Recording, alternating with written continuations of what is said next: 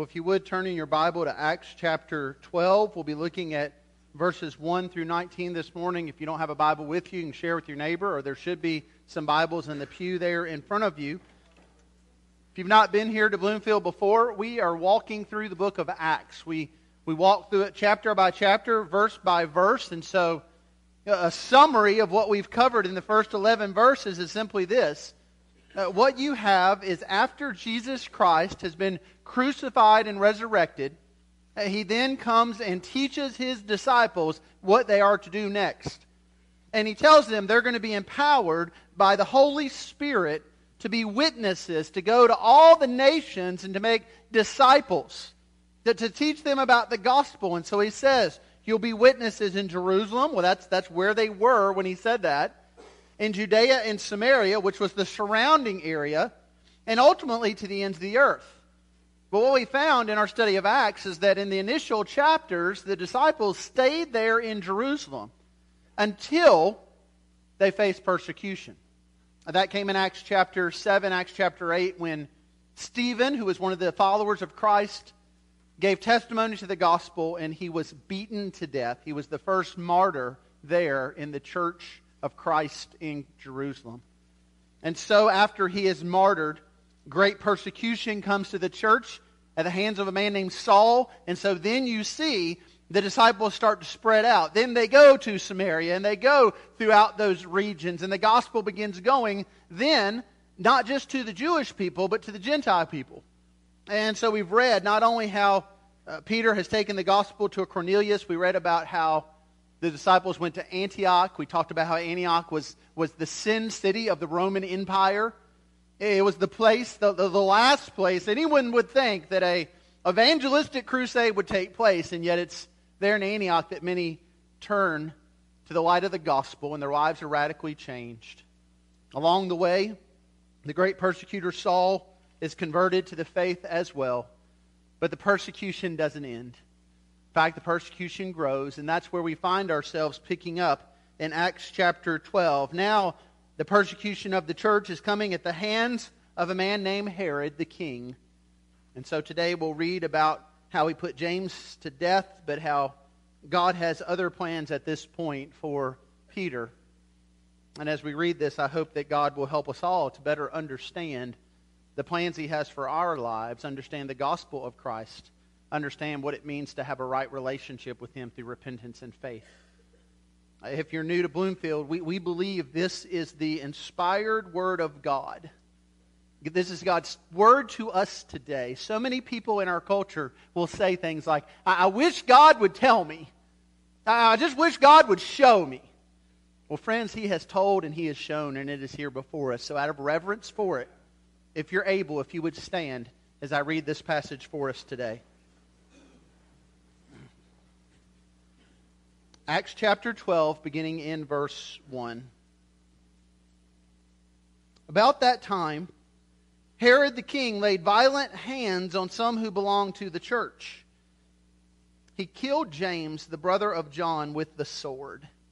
And when he saw that it pleased the Jews, he proceeded to arrest Peter also. This was during the days of unleavened bread, and when he had seized him, he put him in prison, delivering him over to four squads of soldiers to guard him, intending after the Passover to bring him out to the people.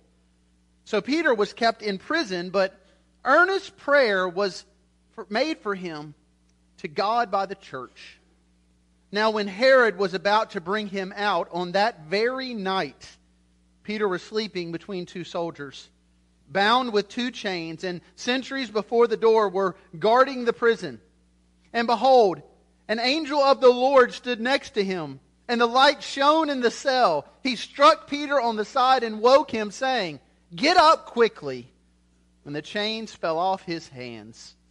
And the angel said to him, Dress yourself and put on your sandals. And he did so. And he said to him, Wrap your cloak around you and follow me and he went out and followed him. He did not know that what was being done by the angel was real. He, he thought he was seeing a vision. But when they had passed the first and the second guard, they came to the iron gate leading into the city. It opened for them of its own accord, And they went out and went along one street, and immediately the angel left. When Peter came to himself, he said, And now I am sure that the Lord has sent his angel and rescued me from the hand of Herod and from all that the Jewish people were expecting. When he realized this, he went to the house of Mary, the mother of John, whose other name was Mark, where many were gathered together and were praying. And when he knocked at the door of the gateway, a servant girl named Rhoda came to answer. Recognizing Peter's voice, in her joy, she did not open the gate, but ran in and reported that Peter was standing at the gate. But they said to her, You are out of your mind. But she kept insisting that it was so, and they kept saying, It's his angel.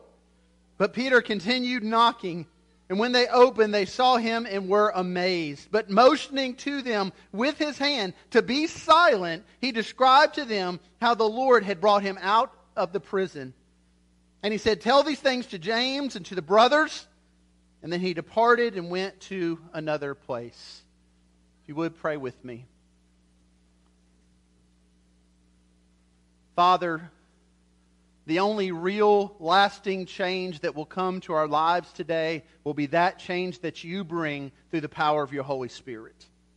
And so we ask that your Spirit might change us today, that we might better understand this word, and more importantly, that we might apply it to our lives. I pray, Lord, for those here who've yet to respond to the gospel, that they would come to see the richness and the beauty of it and bend their knee to the cross. I pray, Lord, for those here today who are struggling with worry and anxiety and stress and so many other things that they come to see what it truly means to trust you. I ask these things in Christ's name. Amen. You may be seated.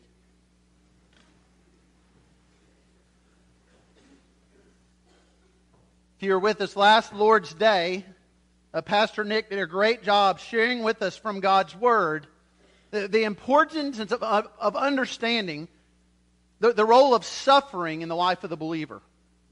He specifically uh, pointed to the biblical teaching that we should not be surprised when we suffer, as though something strange were happening to us. And yet, even in light of that clear teaching from the Scripture, aren't we so often surprised by suffering? You often hear people say, Well, I just don't know why this is happening to me. Well, because Jesus said it would. That might be one reason. But, but we tend to think somehow that, that as Christians, that, that we're safe, that we're, that we're insulated, that, that nothing harmful could ever happen to us, that we, that we shouldn't suffer because we have faith in Christ, and that if we just have enough faith, then we won't have suffering. But God's Word tells us otherwise. And it tells us that not only should we not be surprised when we suffer, but we should understand that, that God will use our suffering ultimately for His glory and for our own growth as believers. And one of the ways that we find in the Scripture that, that suffering can come to us is through the attacks of the enemy. And we see that very clearly in today's passage. What we see here are the, the violent hands of Herod, but ultimately what we see here are the violent hands of the enemy, who, who from the very foundation of the world has sought to be against God and His will and His people. And so, all the way back in Genesis, in the garden, in creation, in Genesis chapter 3, the enemy comes into the sanctuary of the garden, and what does he say? He tells Adam and Eve, You, you can't trust God. Surely God didn't say to you this. What he basically tempts them to believe is that perhaps God doesn't have the best for them in mind. And that, that, that they need, if they want the best, they need to reach out and take it for themselves. Was old a tactic as that is, he hasn't needed to change it, has he? and we see the same tactic of the same enemy at work in Matthew chapter 4. After Jesus has been baptized and God has publicly declared, This is my son Satan comes to Jesus and says, Well, if you're really his son, same tactic. Qu- question God, question his word, and even question if his will is the best for you. Because what does he do with Jesus? He says, Listen, You, you can be king of the world. You can have all these kingdoms if you'll simply bow down to me. Satan offers Jesus glory without suffering. We see that he does the same thing even in our lives today. He tempts believers to question God, question his word, and question whether or not his will is really the best for you and I. And it is a question that tempts us to stray from God's word when that question is partnered with suffering. Because many times for the believer, when we suffer, we too are tempted to think, God, do you really love me? God, do you, do you, do you really have best for me? Because that's not what we're feeling when we suffer. And then we come to passages like this where we see believers who face ultimately death for their faith. And we're reminded of the schemes and attacks of the enemy, and at the same time, the gracious sovereign hand of God. And so today I want to I want to look at this passage from that perspective. One, from the perspective of, okay, the enemy has not changed, so we need to recognize his tactics. We need to recognize what he's doing. Because as we sang this morning, we are at war. We're, we're in a battle here. The great news is we already know how the battle ends. We serve a victorious king, and our enemy is a defeated enemy. But in this moment where we sit, there is still attack and still battle, and we need to recognize that. And principally, we need to understand how then are we to respond to it. And so I hope you'll see those things as we walk through this passage today. Beginning with the first point there in your notes, we recognize that the, the enemy attacks Christ's church with violent hands. With violent hands. We read that at the very beginning of this text. About that time, Herod the king laid violent hands on some who belong to the church. Now, if you're a student of the scripture, if you've been with us as we've studied Acts and as we studied Matthew, you know that that, that name comes up often Herod. It's important to recognize we're not talking about the same Herod all the time. Uh, this Herod here was Herod Agrippa the First. His grandfather was Herod the Great. Herod the Great's the one you read about there at the beginning of the Gospels who brought on that slaughter of male infants in Bethlehem when he heard from the wise men from the east that they had come to worship a newborn king. And threatened by that newborn king, he, like this Herod, his grandson, thinks that somehow he can squash the plan of God. Well, he failed, and this one will as well. But that this is his grandson, Herod Agrippa the First, and and it's important to recognize that because it helps us kind of put a timeline together here. Uh, we know that Herod Agrippa I historically reigned from AD 41 to AD 44. Uh, we also, our best speculation about the crucifixion of Christ is that happened about AD 33. So when you put all that together, you recognize that there were almost 10 years now into the life of the New Testament church. That, that's important. Because as we read Acts 1 through 11, it's kind of easy to think, well, this happened one day, and this happened the next day, and this happened the next day. No, there's years taking place here. And that's important to recognize because during those years, people are being killed. Uh, during those years, people are suffering greatly. But during those years, the church is continuing to grow. And we will see it grow even at the attacks of violent hands against it in this passage. We read in verse 2 that these violent hands lead Herod then to, to kill James. And just as there are multiple Herods mentioned, there are more than one James in the scripture. There's, of course, James, the brother, or you may refer to him as the half brother of Jesus. That's not the James here. This is James, the brother of John, the, the sons of Zebedee. Jesus called them the sons of thunder. And you may remember some of the encounters that you see there in the scripture, some of the times that James and John are with Jesus, because there was this very close knit group of disciples within the disciples Peter, James, and John. And that these were three men that Christ spent a lot of time with. He poured his life into. He loved them. He taught them. And he was very gracious to them because sometimes they would, they would ask him things they didn't quite realize what they were asking. thinking of themselves a bit more than anything else. And so there's that, that situation there in Mark chapter 10 where, where James and John go to Jesus and say, Okay, Jesus, in your glory, how about me and my brother sit at your right and your left? Is that okay? and Jesus, in his grace, he just looks to them and says, you, you, you don't know what you're asking for. But they persist, and so Jesus says, Okay, the cup that I drink, you will drink.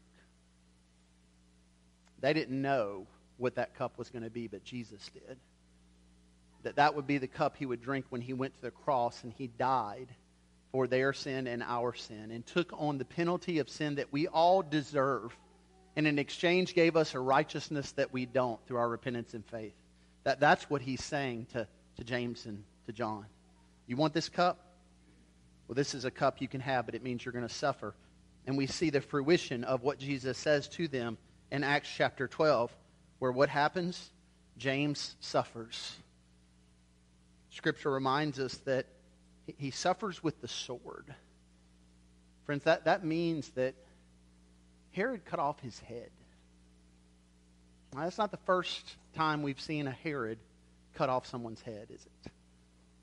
John the Baptist, that great proclaimer of the truth, that forerunner of Christ, he's put to death by another Herod, uh, Herod Antipas. It was that Herod who was the son of Herod the Great. And he did not want to respond to the truth that John was sharing with him and with the wickedness that was going on in his family. And so, how did that Herod respond? With a sword. He took off his head. And we may think of that in the context of this time and think, well, well, I guess that's just what people did. But consider this. The enemies are still taking off the heads of believers today with the sword. If you have opened up a paper or turned on the news in recent months and recent years, you have seen reports of 10s, 20s, individuals, 30s, 40s over here at the hands of ISIS, losing their heads. Have you ever stopped when you see that and wondered, why the sword? I mean, we live in a day and age where there's no end to the number of weapons they could use.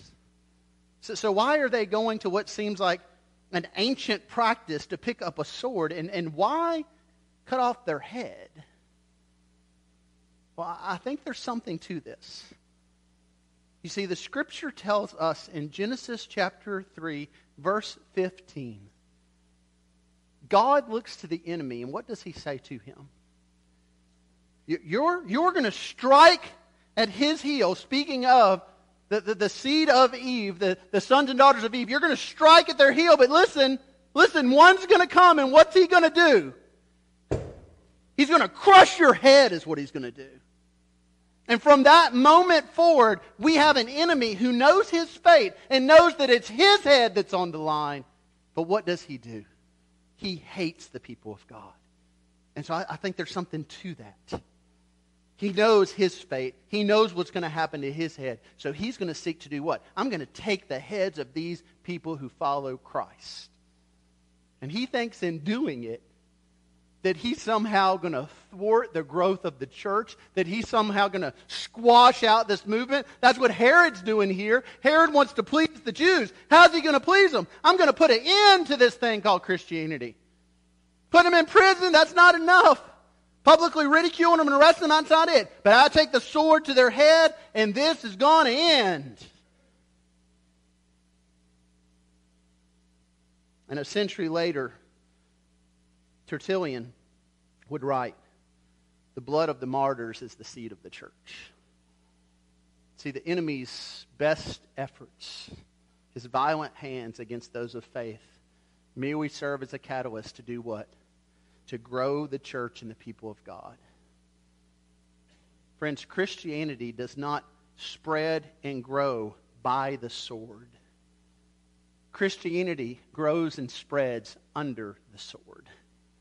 It has for generations and it will to the return of Christ. And that's why you look around the world today and you look to those nations that are facing real persecution. You look to those nations where people are literally losing their heads with the sword. You look to those nations where people can't gather freely like we do, and they are being slaughtered for their faith. And guess what else you find? You find in those same places the church growing more than it's growing anywhere else in the world today. And then you look to those places where there's relatively little persecution. And what do you find? You find the church struggling, you find the church dying. And friends, that, that, that's a warning for us.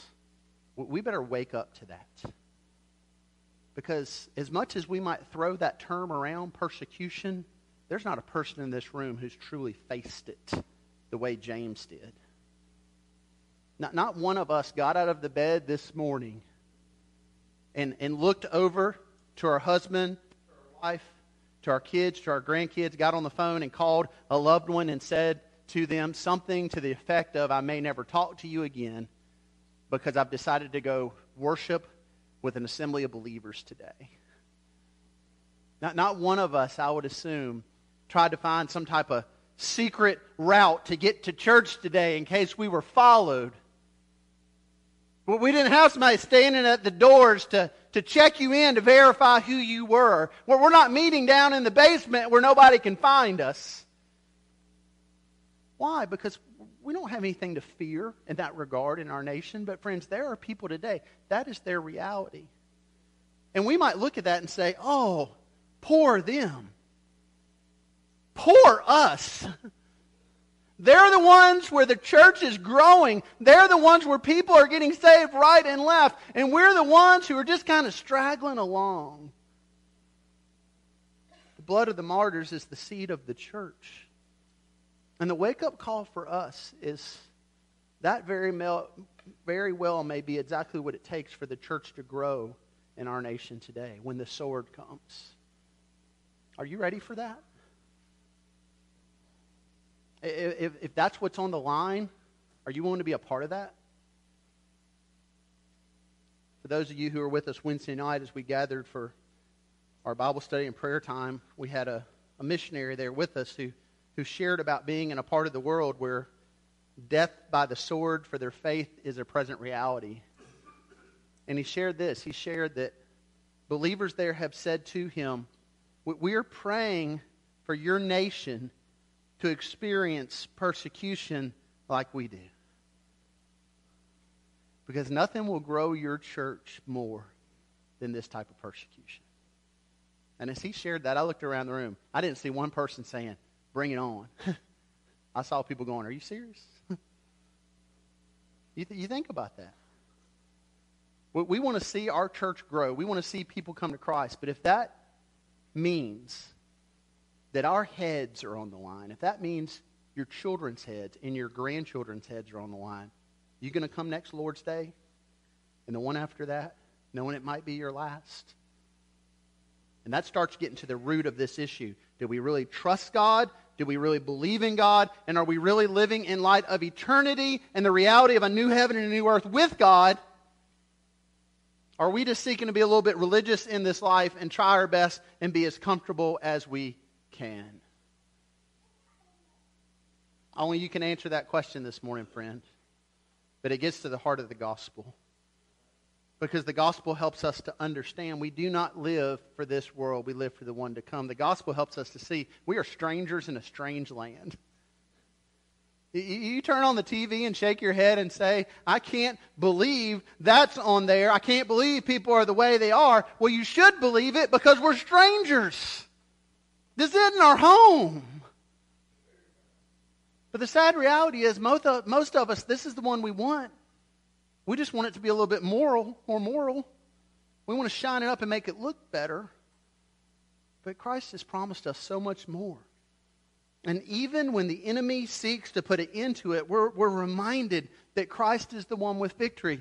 James goes before Herod. The sword comes down. He loses his head. He opens his eyes, and there is Christ.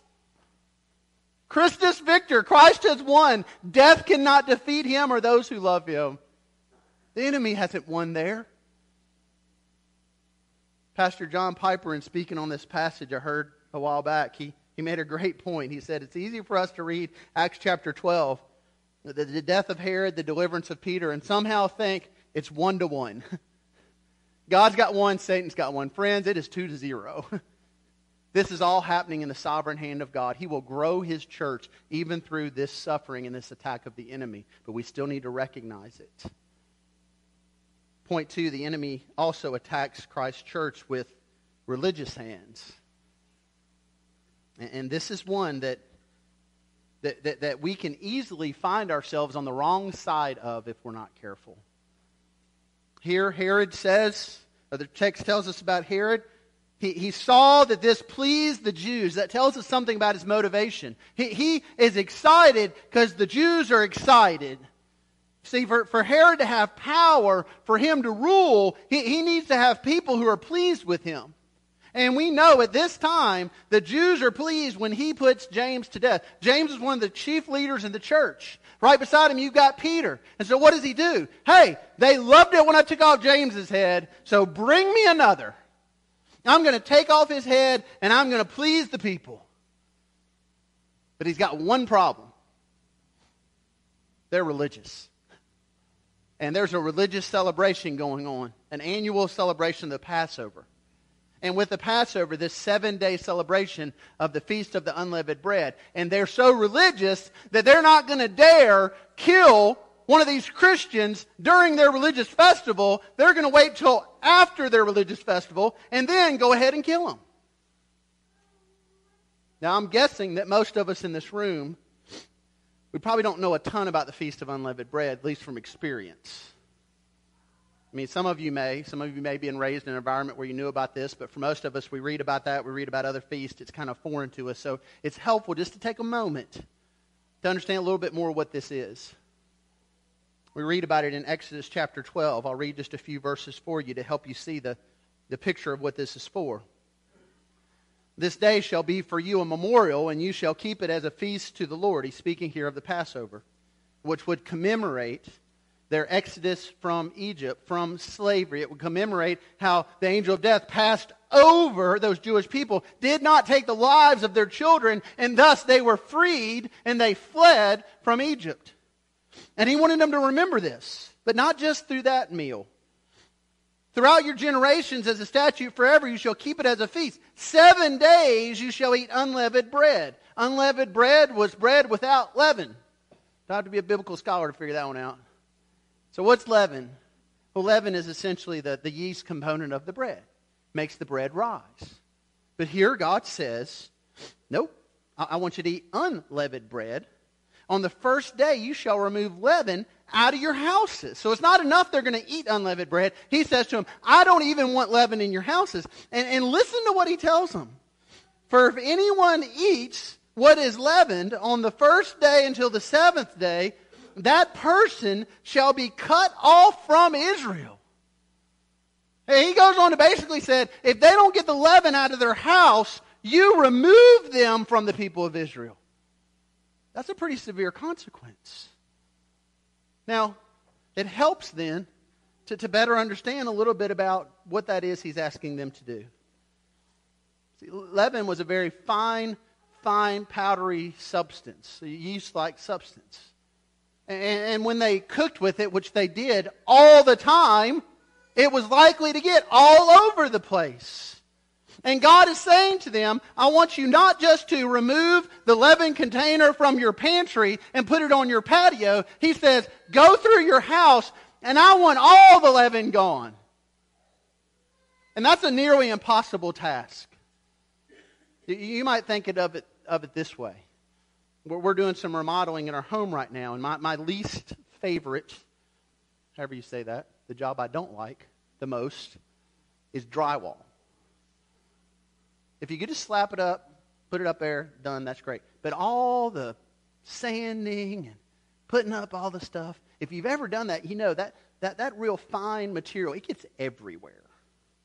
And so what do you do? You kind of tape up those rooms if you think ahead, or if you're like me, you don't.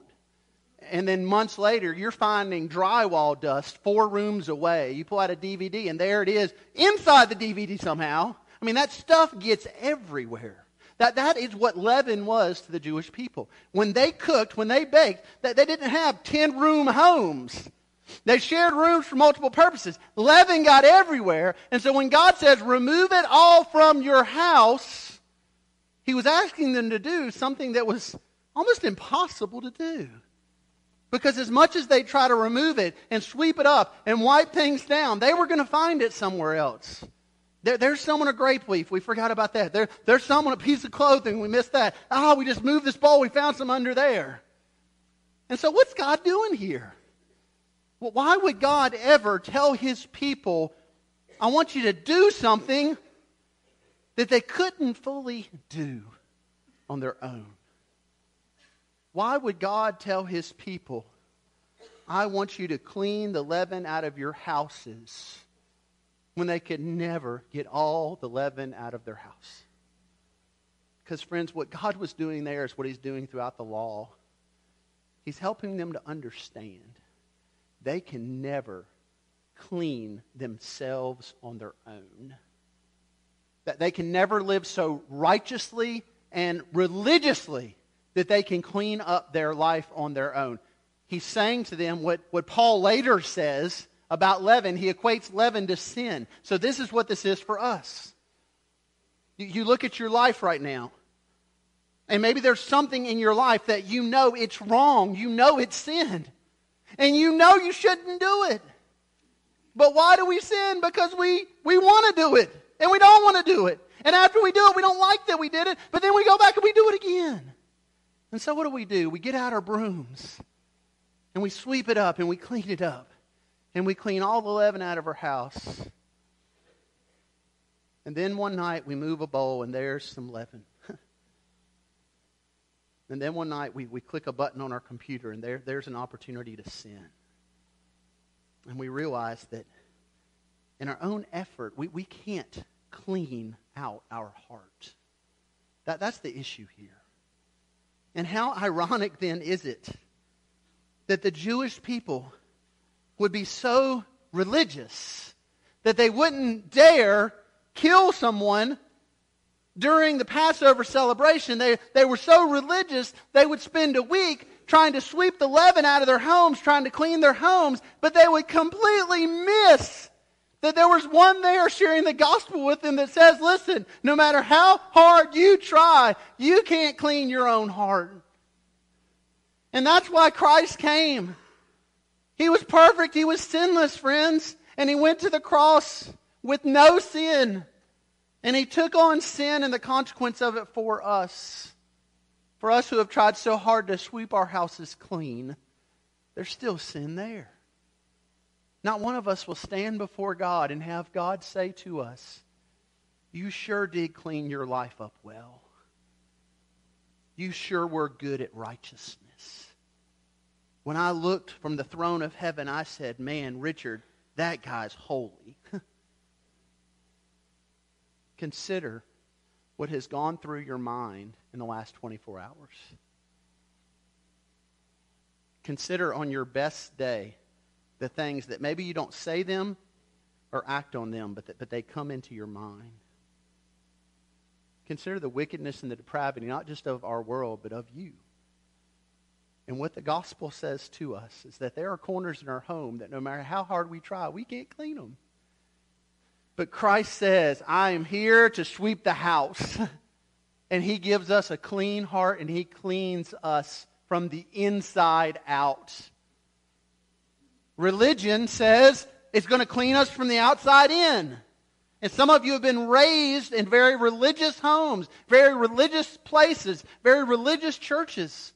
And so you have learned how to be religious. You've learned the right way to act and talk and speak and dress so that it appears from the outside everything's okay.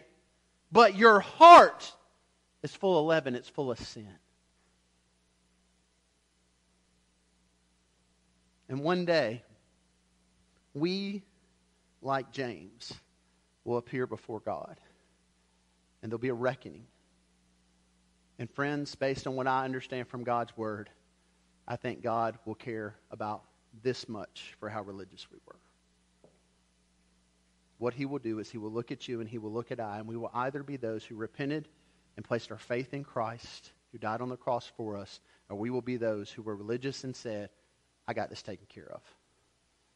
See, religion allows us to pick and choose that what we that part of our house we're going to clean and that part we're not. kind of like if you come to my house for dinner. We got four kids. If you've got kids, you know you can clean the house and five seconds later, blows up, stuff's everywhere. So if you come to my house, I'll probably show you most rooms except there's always that one room, you know, where you throw everything right before somebody comes over. Not Sandy, she cleans everything. Talking about me here. That, that, that one closet, you know, oh, just what are we just throwing stuff in there right and left, and then later on, where's the checkbook? Oh, it's in the refrigerator. Why we put it in the fridge? You know, you just that, that's kind of what religion's like, isn't it? We get that front room really clean, hallway, any room that's got an exposed window. but there's always that room that's not clean. There's always that part of our life that, that, that we don't want to clean because it, it draws us in. It, it, it's what we want. There's always that place where the leaven, where the sin, it's there no matter if anybody else sees it or not. And so the Jewish people here, the irony is they, they are going to scrub that house down and have a clean house, but they won't have a clean heart. And the scary thing about that, friends, is that God then uses them, or excuse me, the enemy uses them in their religion to do his bidding. Religious people can be on the wrong side. Baptists can be on the wrong side. We can get so concerned about making things look clean that we completely ignore the gospel is there that says we can't do it on our own, no matter how hard we try. Because some of us, honestly, we want to try so we can say, look what I did. See, that's how you know. How, how do you know if you're motivated by religion? Because it comes down to what you did, not what Jesus has done. It's about you and your abilities and efforts and gifts. It's not about Christ. And for these Jewish people, it certainly wasn't about Jesus, but for James and for Peter and John and others, it was. So, how were they to respond? How were we to respond? When the enemy brings the sword, or when he just brings an extra dose of religion? Point three when we battle the enemy, we're to respond not with the sword, but on our knees. Notice here the church doesn't take to the streets. Verse 6 they, they gather and they pray. I mean, you think about that for a moment.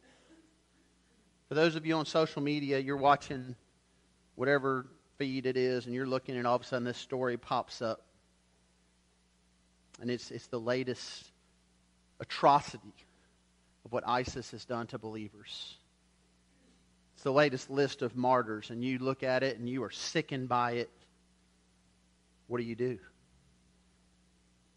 Click a little button to share it with your friends, and then you watch a video of a cat eating a Snickers bar. I better share that too. It doesn't, doesn't affect us. We just go on to the next item. But here the church was affected and moved to the point that they prayed for Peter. And I have no doubt they, they prayed for James too. And they prayed for these men fervently. They gathered and they prayed. And notice what Peter did, verse 6. The night before he's going to lose his head, all indications are he is next. The sword is coming at him. And the night before, he stayed up all night worried and stressed and fretted and didn't sleep. No. The night before, that very night, Peter was sleeping between two soldiers. I, I, don't think that's because Peter was narcoleptic or something, you know.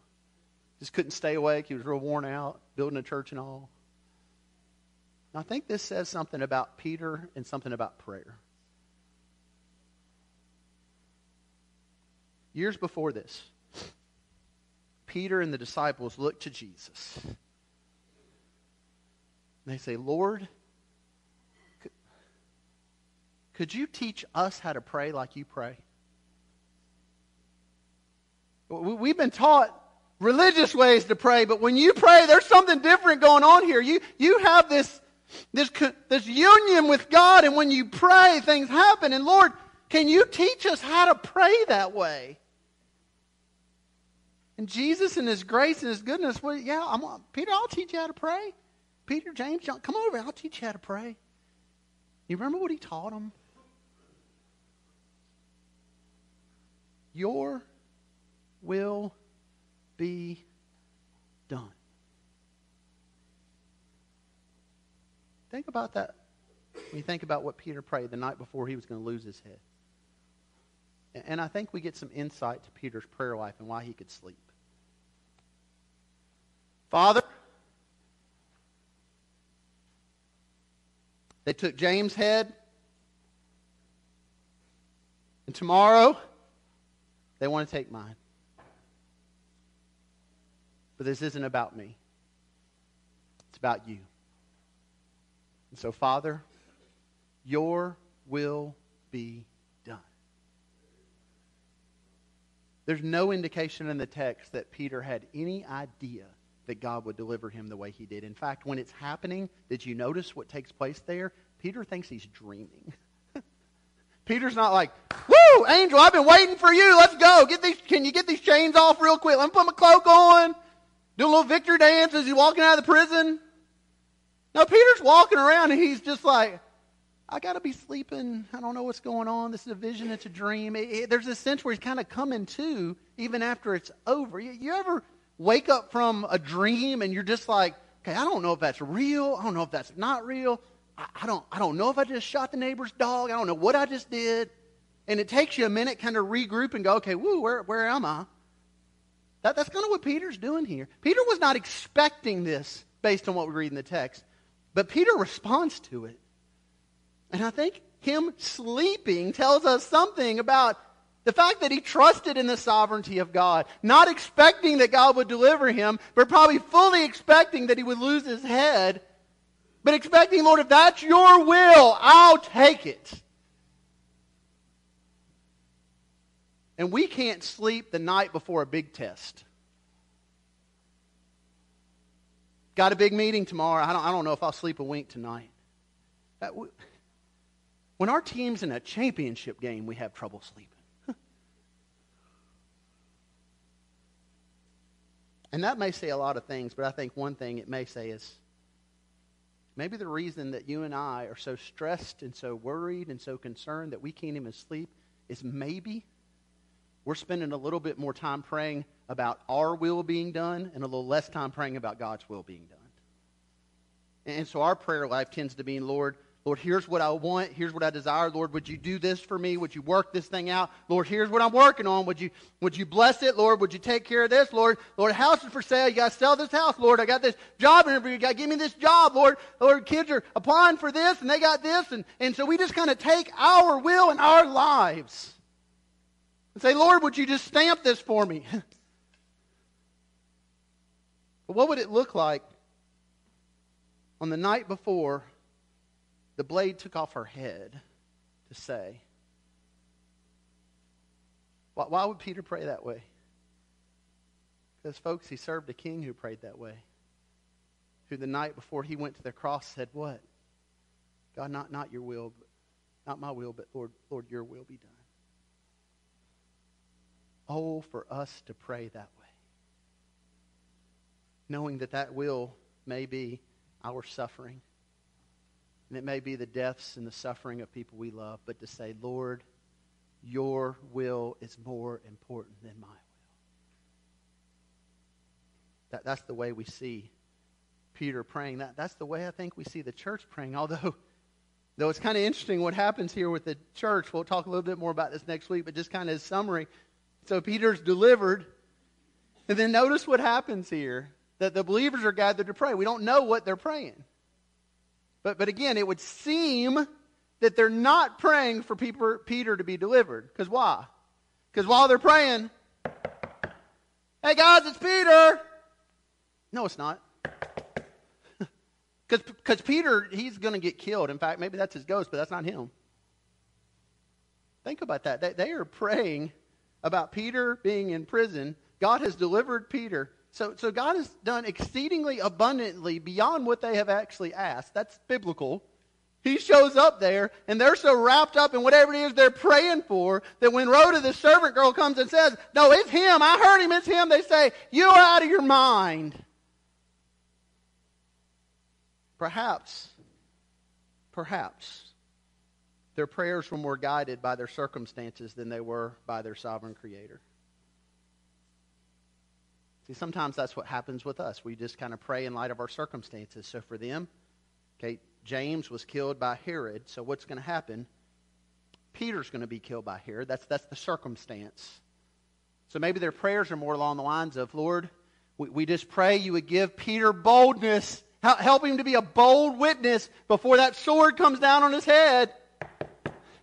Hey, guys, it's Peter. Stop, stop, we're praying. Lord, and, and they're just so wrapped up in praying for what they think is going to happen that they don't stop and consider that God works the miraculous. Let me just ask a real question. When's the last time you prayed for God to do something miraculous? We often don't pray that way. Why?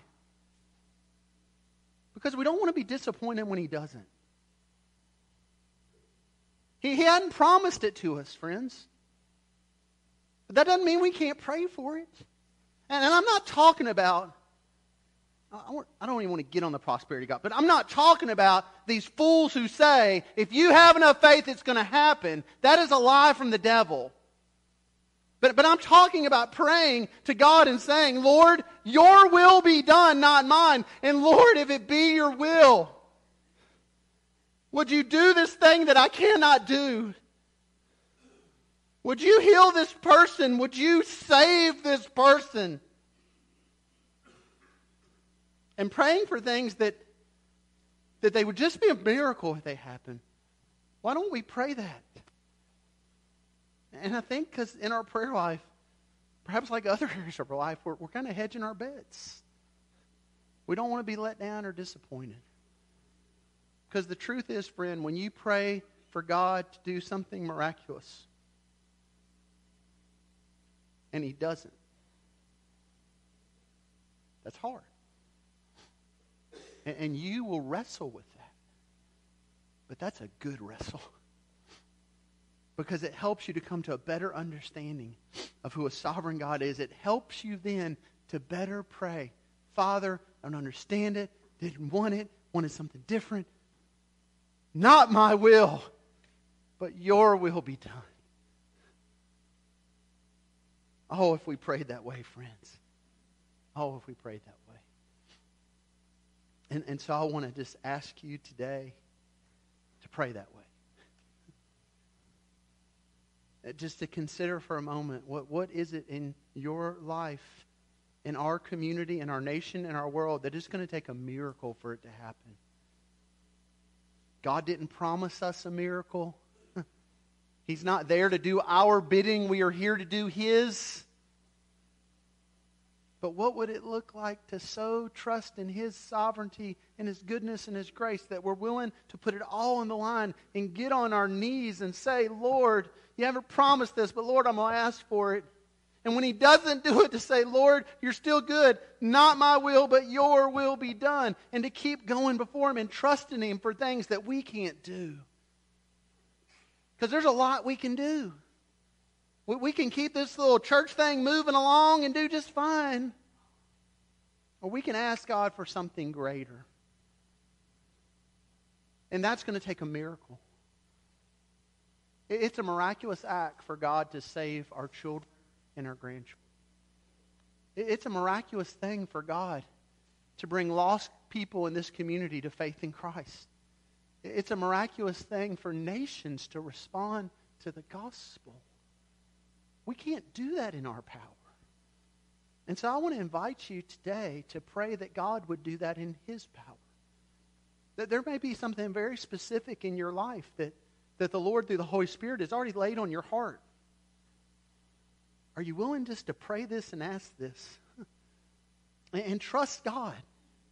Not that He'll necessarily do it, but that He's good either way. I, I want to invite you during our time of response to pray that way. Normally, at the end of our time, we have a time of response, and I invite you to come forward if you want to join the church, if you want to pray, whatever it is. If, if you've come today and you're desiring to join the church, I, I will, I'll stick around. I'll talk to you about that afterwards. But I, I'm just going to get down on my knees and pray. That doesn't mean anybody else has to. You can pray there where you are. You can do whatever you want. I just invite you to consider responding to God's word the way God's people responded in Acts chapter 12.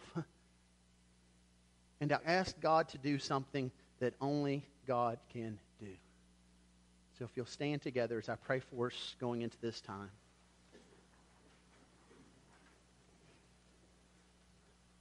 Father God, Lord, I'll, I'll be real honest. I don't know what to ask for because as much as I can preach about putting it all on the line and trusting you for miraculous things, Lord, it's a, it's a scary thing to do. Because how do we explain when you don't? So, Lord, I, I, just, I just pray today that you would help every believer in this room to pray in light of what Jesus said. Not our will, but your will be done. And Father, when your will involves suffering, involves things that we would never choose or invite ourselves, God, would you strengthen us to live for Christ in the midst of that? Lord, help us to pray, not for man sized things that we can do on our own, but, but God, we pray for things that only you can do. Father, I pray for anybody here that's not a believer that you would save them. That's going to take a miracle. That's going to take a miracle. I, I pray for those here today who are, are so set in their religion that they're, they're more concerned right now about sweeping that house clean than they are about just trusting you and repenting and turning from their sin. I, I pray, God, for those here who, just like that picture that we have in the scripture of Peter in chains, Lord, people who are in chains to sin. God, I, I pray that you would, just as you released him and delivered him from that prison, that you would deliver them from that wickedness. And God, that you would help them just to repent and get clean, not on their own, but that you would do that work. Lord, I just pray. You would burden us all with your spirit just to just to pray, God, for the salvation of our kids and our grandkids, for repentance in our church, for people who would come to faith in our community, whatever it is, God. I pray you would lead us and guide us in this time. In Christ's name we pray. Amen.